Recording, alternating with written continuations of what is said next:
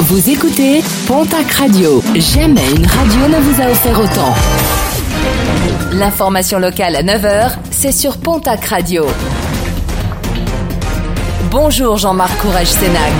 Bonjour à toutes et à tous. Six ans de prison, verdict des assises des Landes qui jugeait depuis lundi un homme de 46 ans. Ce dernier a été reconnu coupable d'avoir violé et agressé sexuellement ses filles âgées de 13 et 14 ans.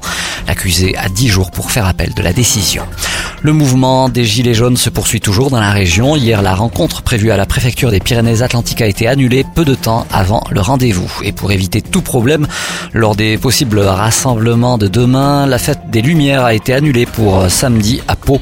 Une date est actuellement à l'étude pour reporter les festivités d'ici à fin décembre. Qui sera le sportif de l'année en Occitanie pour la septième année consécutive? France 3 Occitanie organise le trophée Marc Guillaume.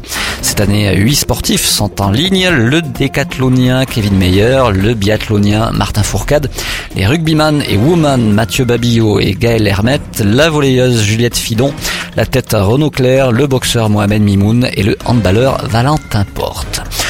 Toujours en sport, le programme de ce week-end en rugby Challenge Cup, la section paloise affronte l'équipe de Worcester en Pro D2, place à la 14e journée. Bayonne se déplace à Colomiers et Mont-de-Marsan à Bourg-en-Bresse. Biarritz reçoit Béziers. Toujours en rugby, la fédérale 1. Poule 1, Dax se déplace à Rennes. En poule 2, déplacement du TPR à Albi. Saint-Jean-de-Luz reçoit Tyros, Anglette Nafarrois, Bagnères de Bigorre, Valence d'Agen et Lannemezan, l'équipe d'Oloron. En basket Jeep Elite, l'élan Bernay se déplace à Chalon en Champagne. En national masculine 1, l'Union Tarbes de Pyrénées se déplace à Vitré. En Ligue féminine, le TGB reçoit Villeneuve d'Ascq. Basketland se déplace à Bourges. Et puis le Tarbes Geek Festival, c'est ce week-end au parc des expositions de Tarbes.